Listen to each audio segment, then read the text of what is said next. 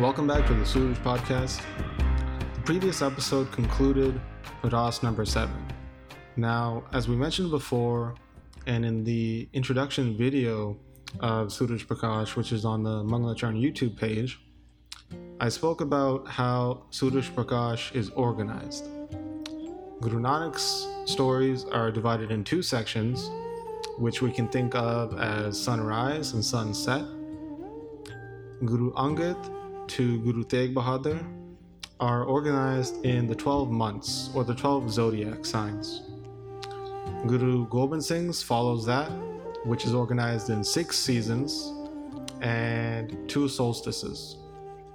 So we had finished Ras number seven. Now, Guru Hargobind's Katha, Guru Hargobind's stories can be found in from the end of Ras number four to the full Ras number five, six, seven, and eight.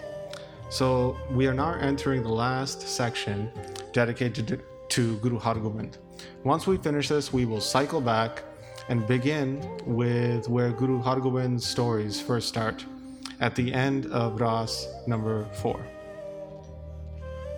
So, in the previous episode, we talked about how Guru Hargobind arrived at Kartarpur. Now, this is a Kartarpur in Doaba, and now he's reunited with his family.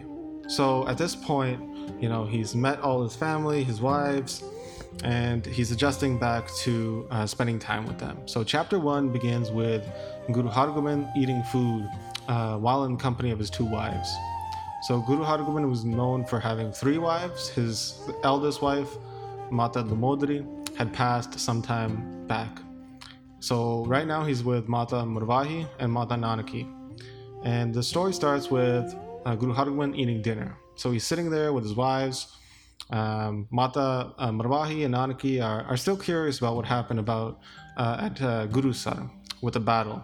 So they begin to start asking about um, the war, how the army descended upon Guru Hargobind, and the reason why. Guru Hargobind then begins telling them about what started the war. So he tells the entire tale about Bidhi Chand and how he was so cunning that he was able to take these two horses uh, from right out of the fort of Lahore how he jumped from the fort wall into the river, how he rode out, and how extremely pissed off uh, Shah Jahan was, uh, and thus sending his army. So Nanaki says that, wow, I've never heard of a great thief in my life. Like, he has got to be the best thief in the world. You know, he truly did the impossible, uh, something that no one has ever done. And, you know, Shah Jahan kept these horses very carefully. You know, he had thousands of guards in his fort, yet he deceived all of them, you know, and not only he stole one horse, he went back, he wasn't afraid, and he stole the second horse too. So Guru Hargobind says, well, that's because Bidhi Chand is insanely quick and sharp. You know, there's nobody like him in the entire world. Anybody who hears this tale about Bidhi Chand is amazed, they're shocked. You know, and Guru Hargobind is telling Nanaki that, you know, he did pr- plenty of good in his younger life too. And then when he came to the company of Guru uh, Arjan Devji, you know, he became a great Sikh and very powerful warrior as well. So Mata Nanaki says, you know, how about we call Bidhi Chand over? You know, I, I want to ask him about all of this. So Guru Hargobind sends a servant to bring Bidhi Chand. Bidhi Chand then walks in the door. He, he bows down. He salutes the Guru Hargobind. He bows down.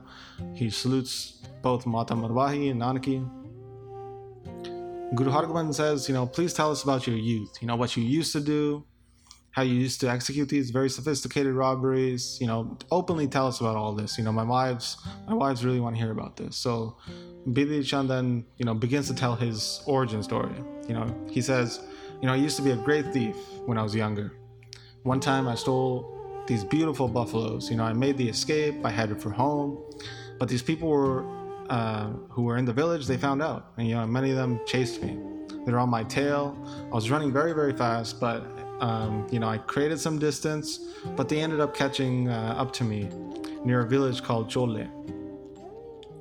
So uh, they were close to me. So what I did was I took the buffaloes, and there was this pond there, this very dirty pond, and I put the buffaloes in the deep end of that very dirty pond. So in that village, there was a Sikh of the Guru. You know, I bowed down at his, at his feet, and I said, you know, there are a lot of men after me please protect me. You know, whatever teachings you tell me to live by, you know, I'll, I'll accept that. You know, I'll become a Sikh. whatever you want. You know, you're a great saint. Uh, your mind is always at peace. Please help me in this time of need. I really need it. So he accepted this request, this uh, Sikh saint, and uh, he told me, "All right, you know, I'll protect you. Just stay here in this house, but meditate upon Guru Arjan. You know, you know, he'll protect you if you meditate upon him." So after this, you know, I'm sitting there, and you know, uh, I'm meditating uh, upon Guru Arjan Devji. You know, I'm saying to Guru Arjan, please protect me. You know, you're the protector uh, of all people. And I'm doing that as those villagers had come into the village. Now they're just roaming in the different streets of the village. And they're looking around. So that Sikh walks out of the house and uh, he goes to talk to these villagers. And he says, you know, uh, you know, what are you up to? Looks like you're looking for something. The villagers said, somebody had stolen our buffaloes and we tracked them down to this village. You know, we can't see from here though, uh, from the footsteps, from any other indication that he's gone anywhere else. You know, have you seen somebody? Have you seen any buffaloes? You know, the Sikh is looking over at that pond. It says, you know, well, there's those buffaloes over there in that pond. And the villagers are looking at them and they're like, ah, you know, our buffalo are black. You know, those buffalo look pretty brown. Uh, that don't look like our buffalo. So, you know, the villagers, having seen that, they kind of looked around a little bit more. Um, they couldn't find anything, so they left. And when they left, um, you know, that Sikh came up to me. Bidhi Chand is saying this. And the Sikh said, Look what miracle that Guru, uh, Guru Arjan Dev Ji has done. You know, uh, you meditated upon him, and those people thought that those buffalo were brown instead of black. And you know, this is what the guru does. You know, if you meditate upon him, he will be a protector in this life and the next life. You know, um, the guru destroys any type of obstacles that are, that are in the path of a devotee, and he keeps uh, the, the the honor of his devotees. You know, this is the glory that Sikhs get to enjoy. So uh, the Sikh then told me, "All right, now that you've done this, come with me and come to Guru Arjan Dev Ji and leave this lifestyle you have behind." So I listening to this, I said, okay, you know, I agreed to this. I pulled the buffaloes out of that pond.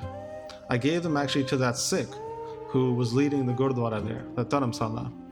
And the Sangat then could then, the congregation then could use uh, the milk from the buffaloes. So after giving these buffaloes to that Sikh, I said, could you please take me to uh, Amritsar to meet Guru Arjan Dev Ji. You know, I think it would be best if we went together. So this is what we did, and we both set off to Amritsar. So this is Bidhi Chand telling the wives of Guru Hargobind uh, how he first got to meet Guru Arjan Dev Ji. And that's actually where chapter one uh, of Viras number eight finishes. In the uh, next chapter, we'll talk about how uh, then meets Guru Arjan Dev Ji, how he takes initiation, Charan Pahul, and how he becomes a Sikh. But as always, we would like to thank those who have been supporting the podcast uh, through the Mangalachan Patreon page. It would not be possible without your support.